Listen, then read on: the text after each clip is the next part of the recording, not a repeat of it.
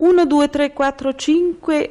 Ecco. Chi è il capo? Sono cinque i capi. Mi. Fucilateli. C. Quanti erano a voler scioperare? Tutta la fabbrica, 3.000 operai. Fucilateli tutti. Qui. Strano, questi agitatori sono tutti bruni. Neppure uno biondo. I bruni sono turbolenti, peggio degli ebrei. Sterminiamoli.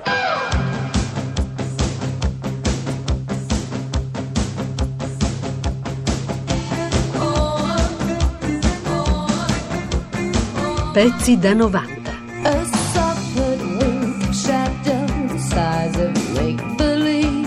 Sbarazzeremo prima degli ebrei, poi dei bruni. Non ci sarà pace finché non avremo la pura razza ariana. Che meraviglia. La Tomania, una nazione di biondi dagli occhi blu. Perché non un'Europa, un'Asia, un'America bionde. Un mondo biondo. Unico bruno il dittatore. Dittatore del mondo. È il vostro destino. Stermineremo gli ebrei, elimineremo i bruni e creeremo finalmente la pura razza ariana. Bellissimi biondi ariani. Vi ameranno, vi adoreranno, vi venereranno come un Ah, non dire così. Mi fai avere paura di me stesso. Aprile 1932. È stato fatto rilievo al Giornale d'Italia per la reclame fatta alla danzatrice negra Josephine Becker.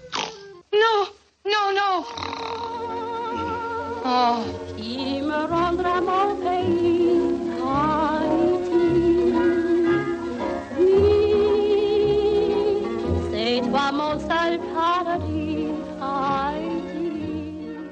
Settembre 1938. Dare con rilievo il comunicato con il quale si annuncia che gli studenti ebrei non possono frequentare le scuole italiane. È tempo che gli italiani si proclamino francamente razzisti. Tutta l'opera che finora ha fatto il regime in Italia è in fondo del razzismo. Frequentissimo è stato sempre nei discorsi del capo il richiamo ai concetti di razza. La questione del razzismo in Italia deve essere trattata da un punto di vista puramente biologico, senza intenzioni filosofiche o religiose. La concezione del razzismo in Italia deve essere essenzialmente italiana ed indirizzo ariano-nordico. Che strano. Avevo pensato che tu fossi ariano. Sono vegetariano. Il fascista deve condurre, nelle ore in cui non è occupato dal suo lavoro, una vita lieta, frequentando anche i locali dove possa procurarsi qualche distrazione, anche gioconda, ballo, ristoranti. Così recita una velina del 17 ottobre 1940. Ignorare la pellicola propagandistica dell'ebreo Chaplin. L'allusione qui va al grande dittatore, che proprio in quei giorni, anzi due giorni prima, era andato in prima mondiale assoluta a New York. Mi sembra il momento giusto per ascoltare tutti insieme una breve clip che è in inglese ma adesso ve la racconto da un documentario e si intitola The Tramp and the Dictator, eh, ovvero il vagabondo e il dittatore. Racconta un po' le vite parallele, mm, pochi lo ricordano, ma eh, Adolf Hitler e Charlie Chaplin sono nati a distanza di una settimana l'uno dall'altro. Adesso ascolterete un breve brano di quei folli discorsi in questo tedesco maccheronico che fa Chaplin nel film interpretando il dittatore, nel film si chiama Adenoid Hinkel. Eh, poi sentirete la voce fuori campo di Kenneth Branagh che ricorda appunto come nel Grande Dittatore il personaggio femminile fosse interpretato da Paulette Goddard che era eh, mezza, eh, mezza ebrea da parte di madre eh, e che, come i nazisti fossero convinti che Chaplin fosse ebreo e Chaplin non ha mai negato questa cosa nonostante non lo fosse. E poi sentirete uno dei personaggi intervistati che è il grande regista Sidney Lumet dire beh ma anch'io pensavo che Chaplin fosse ebreo anche perché dove io sono nato tutte le persone simpatiche tutte le persone buffe erano ebree Juden. Und das trifft das Sauerkraut mit der Juden. Und der Leberwurst mit der Juden. Ey, der Flutzensack mit der Juden. Ey, der Flutzensack Und mm, der Juden. His Excellency has just referred to the Jewish people. Chaplin would also play a Jewish barber whose girlfriend in the film and his wife in real life was Paulette Goddard, who was half Jewish. How'd you do it? The Nazis were convinced that Chaplin was a Jew. Chaplin never denied it. I absolutely thought he was Jewish. B- first of all, because the way I was brought up, everybody funny was Jewish.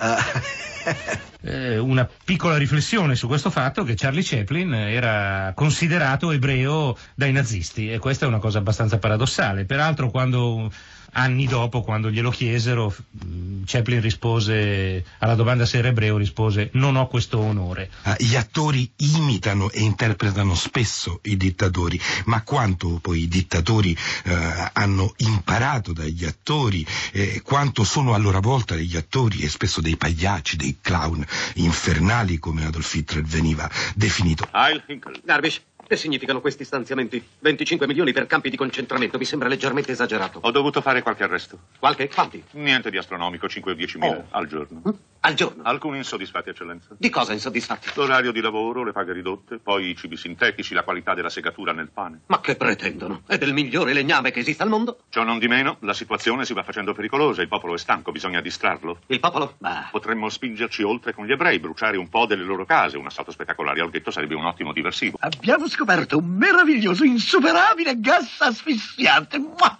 Ucciderà mezzo mondo! Va bene, dopo, dopo, dopo. E qui abbiamo addirittura il facsimile, proprio io in questo momento ho in mano un foglio che riproduce perfettamente il dattilo scritto di Charlie Chaplin per le indicazioni di regia a Paulette Goddard nella scena finale del Grande Dittatore. E forse è il caso di ascoltarlo, eh? Eh sì, Forse. insomma, non, è, non era male come attore, dubbio devo che- dire. Pare che questo documento, ritrovato negli archivi di Chaplin, che come saprete stanno tutti a Bologna perché la famiglia li ha appunto consegnati alla Cineteca di Bologna, pare che sia l'unico documento scritto in cui Chaplin dà a un'attrice, che nel- nello specifico era anche sua moglie, per cui poteva anche dirgliele a cena ste robe, però insomma le ha battute a macchina. E per esempio noi leggiamo che lui, lui dice per esempio, la prima indicazione che dà Paulette Goddard per il finale, ricorderete, il finale c'è il famoso discorso, no? il famoso discorso di, di Chaplin che si è ormai liberato della maschera sia di Hitler che del barbiere, quel, quel discorso che inneggia alla pace, e poi si vede il primo piano di Paulette Goddard mentre risuonano le ultime parole. No? E Chaplin, per esempio, scrive: This scene is the poetry of this picture, ovvero questa scena è la poesia di questo film. You have to be happy, poi tra virgolette, hope. Devi essere felice, tra virgolette, speranza. Poi, I want to see that smiling spirit, voglio vedere quello spirito del sorriso. I want this as music, not as a human being, voglio che tu sia una musica, non un essere umano. E tutta una serie, dico, sono quattro cartelle. È una cosa bella e noi, per farvela gustare ancora di più, vi proponiamo il finale del Grande Dittatore. Immaginatevi lo smiling spirit, lo spirito sorridente di Paulette Goddard su queste meravigliose parole di Charlie Chaplin, doppiato qui da Oreste Lionello.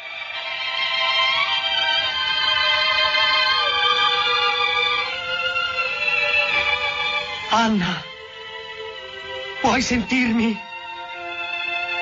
Dovunque tu sia, abbi fiducia. Guarda in alto, Anna. Le nuvole si diradano. Comincia a splendere il sole. Prima o poi usciremo dall'oscurità verso la luce e vivremo in un mondo nuovo, un mondo più buono, in cui gli uomini si solleveranno al di sopra della loro avidità, del loro odio, della loro brutalità. Guarda in alto, Anna. L'animo umano troverà le sue ali e finalmente comincerà a volare. A volare sull'arcobaleno verso la luce della speranza, verso il futuro. Il glorioso futuro che appartiene a te, a me, a tutti noi. Guarda in alto, Anna. Lassù.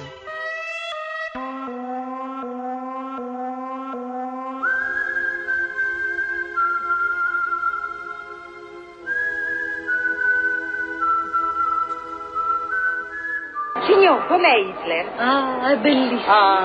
C'era tutto lo Stato Maggiore della grande sorella germanica. Tutti che gridavamo Duce, Duce, Duce. E Duce stava lì, che in fondo gli piaceva.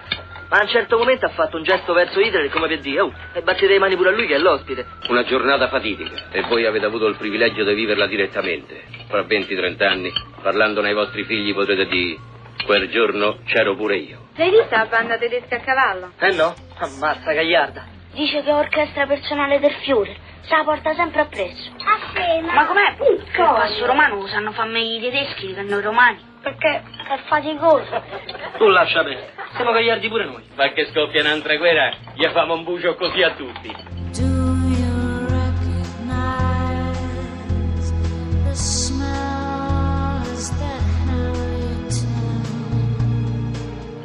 Antonietto, una giornata come questa va festeggiata e se nasce il settimo lo chiamava Adolfo.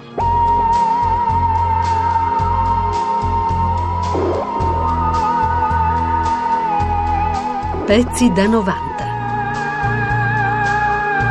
Pezzi da 90.rai.it